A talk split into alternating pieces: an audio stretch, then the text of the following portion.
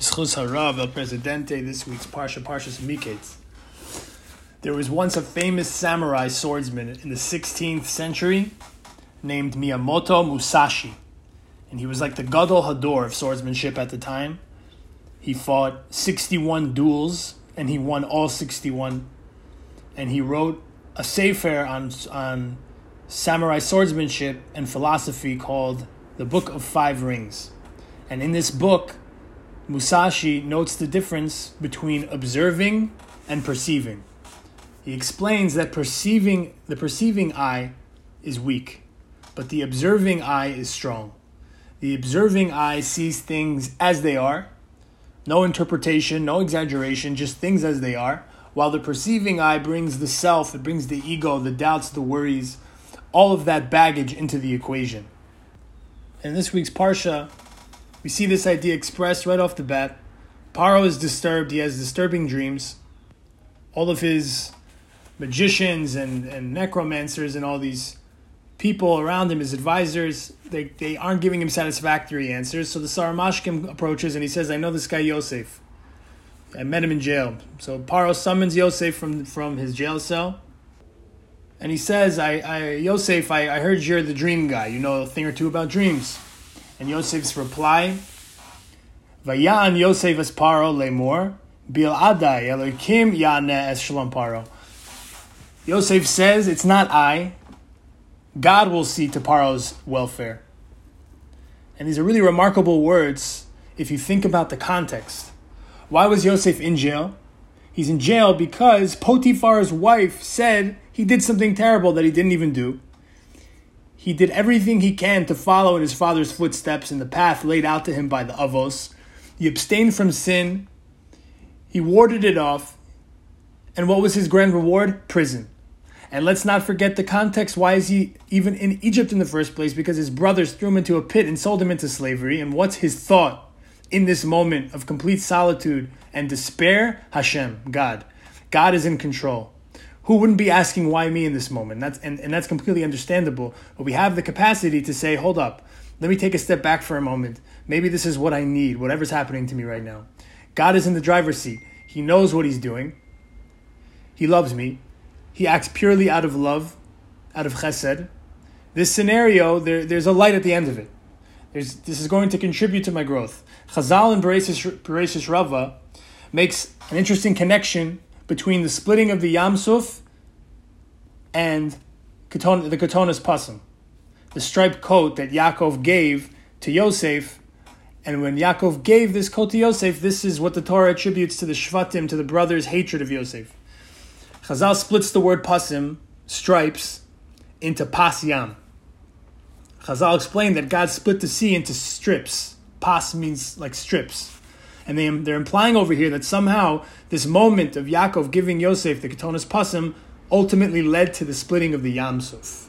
This was like the catalyst. This was like the first domino placed. What's the connection? After the splitting of the sea, Moshe and Klal Yisrael, they belted out the Shiras Yam, the song of the sea, which begins with the word Az Yashir Moshe. Why does the song begin with the word Az? Why then, as then Moshe sang? Why not just Moshe sang? As if to say now Moshe is singing before. He wasn't in such a great state of mind. But now, as then, after Kriyas Yamsuf, he's singing. Why this language? Because, explains the Torah, Moshe used the word as when he complained to Hashem a while back. Me az basi el Paro. Ever since I came to Paro, things have only gotten worse, Hashem, for the Jews. So to make a Tikken, to rectify the usage of that word, he begins his glorification of Hashem and his oneness with that same word. Az. We perceive, we interpret. Why aren't things the way they're supposed to be, the way I believe they're supposed to be? Why, why, why?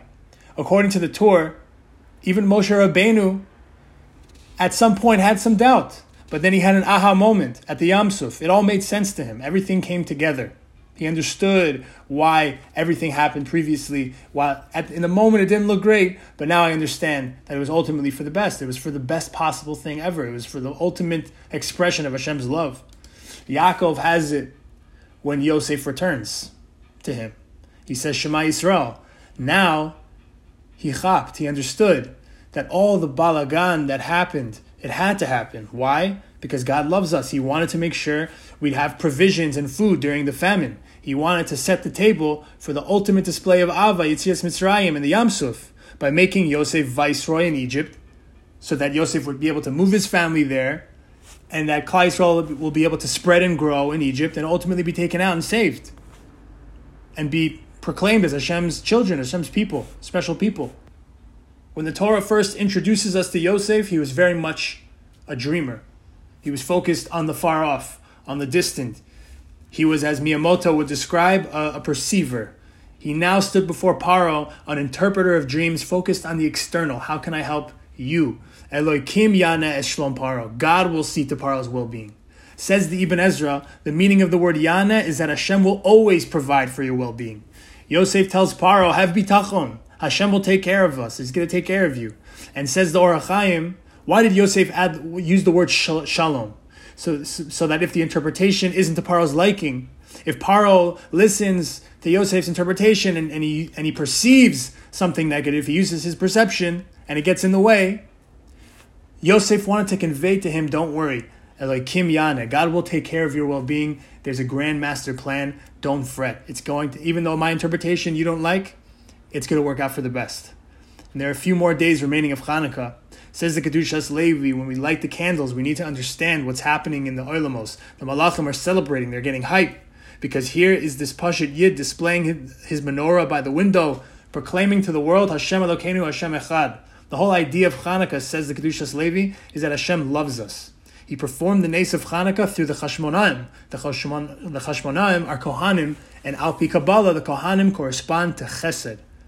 Rabbeinu Bachia outlines in Chovos Levavos the two fundamental concepts of having bitachon. Number one, that Hashem rules the world, He's omnipotent. And number two, Hashem only does good, only through chesed. Hashem only acts through chesed. And on Hanukkah, we reveal the or, we expose the light to the Bereishis Rabbah, to the entire world, to reveal that everything is a nes. You just have to observe. You have to think about it. Hashem makes the rules of teva. There's no difference for Him whether the oil lasts for one day or eight days or a thousand days. He performed this nes for us, so that we can chop this idea. So we should be zochah to always observe, to always be aware and in tune to the ava that Hashem is bestowing on us every second, to take a step back, zecher Yetzias Mitzrayim, to remember there's a grand master plan. We all have our Yetzias Mitzrayim waiting for us in our lives. Wishing everybody an amazing Shabbos and a heilig, a heilig Hanukkah.